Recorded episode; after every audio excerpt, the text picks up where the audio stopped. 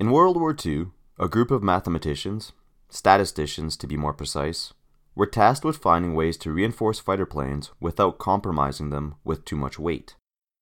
So they set about cataloging the damage from planes that would come back from combat. Many of the planes were covered in bullet holes on their wings, fuselage, and fuel systems. So with this in mind, one of the statisticians, Abraham Wald, suggested something crazy.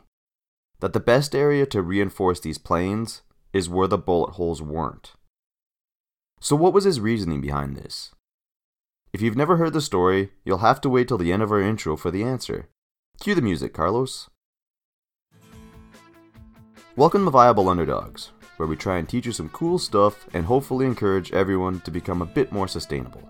My name is John. Carlos is with me, keeping everything here finely tuned.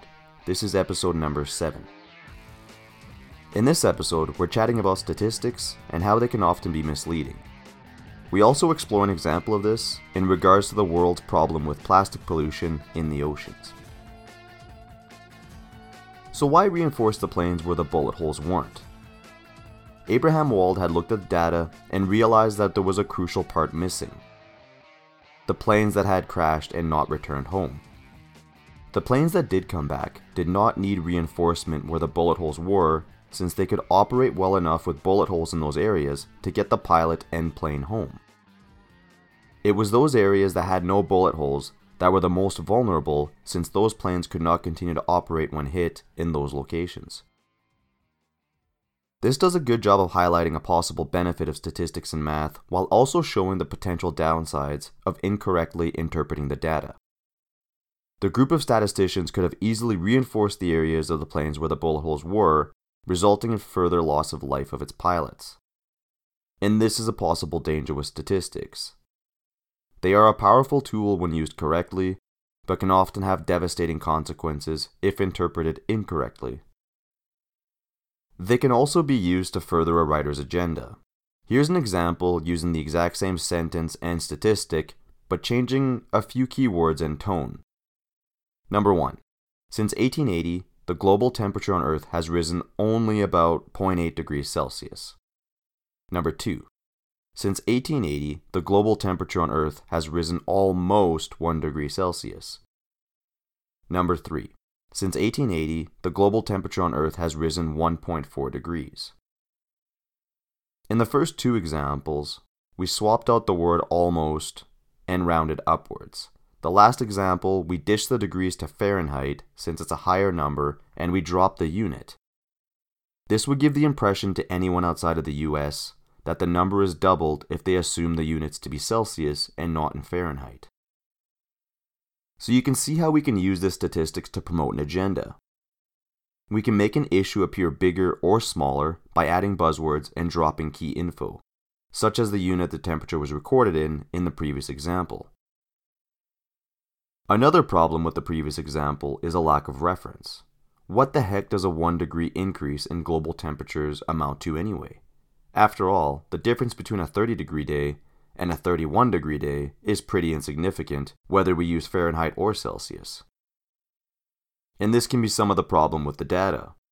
One or two degrees may not make an impact on the heat you feel on a warm sunny day, but I'm sure you'll feel a one or two degree temperature in body heat when you have a fever. Without a proper reference, the number means nothing to the average person who doesn't have a degree in atmospheric science, and this can make it difficult to analyze problems and solutions. Even in the course of research for this show, we come up with a range of different statistics for the same factor, depending on the source they were pulled from. And this does not always necessarily come from a place where the author is trying to deceive anyone. We'll go into that and more examples in another episode. But in this episode, we're going to revert back to something we, we mentioned in episode number one, the plastics in our ocean. The projections suggest there will be more plastic than fish in the oceans within the next few decades. Now, this plastic does come from various sources, and one of the sources some people like to lay a significant portion of the blame to is China. Here's the statistic. Upwards of about ninety percent of the plastics in our oceans can be traced back to only ten rivers. See how I used only again? Eight of which are in Asia, and the Yangtze River in China is suspected to be the largest contributor. So given this statistic, it could be determined that plastic is largely a problem associated with developing nations and not Western countries, right? Well, according to a report published by the International Solid Waste Association in two thousand fourteen, China is also the largest importer for waste plastics. They receive about fifty-six percent of global waste plastics by weight.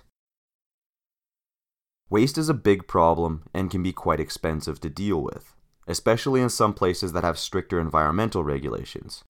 You know, the type of regulations that may prevent a country from dumping all of its untreated waste directly into the ocean. So a country may opt instead to pay a country to take the garbage off their hands, and then look the other way with what that country does with this newfound bounty. Then, the original country can keep their environmental track record clean and place blame on the country technically responsible for filling the oceans with their garbage. We're not here to point fingers, and China has made some headway on this front and has begun putting a stop to the import of foreign garbage. This means that many nations that export their garbage have to find a new market to accept their waste. Any nation that needs to export its waste to foreign markets with much more relaxed environmental policies does not have its waste management under control. And then to further add to this problem by claiming the recipient country of said garbage is a source of the world's plastic problem is, well, kinda dumb. Sustainability is a global problem and needs to be addressed on a global level. Hypocritical finger-pointing is not going to result in any meaningful change. As a species, we really need to move away from the mindset of single-use items for the sole purpose of convenience. And we also need to move away from the throwaway culture in general. Eventually, we will run out of countries willing to import garbage, and we will live in a world where the oceans are populated by plastic waste instead of marine life. Cheers. One of the points in this episode we were really trying to drive home is the idea to be very critical of headlines you may read or hear, or statistics often used on the subject. They don't always tell the full story. We do our best to make sure that the information and statistics we present on our show is as transparent and neutral as possible. This can often be difficult due to examples such as the one just shared. And if anything we do report on is inaccurate or misleading, please let us know by emailing us at viable underdogs at gmail dot com. Our intro music is composed by Mark Karnowski, and the music currently playing by Jonathan Atkinson. We intend to get a website up and running in the near future. Until then, you can learn more about waste at iswa dot org.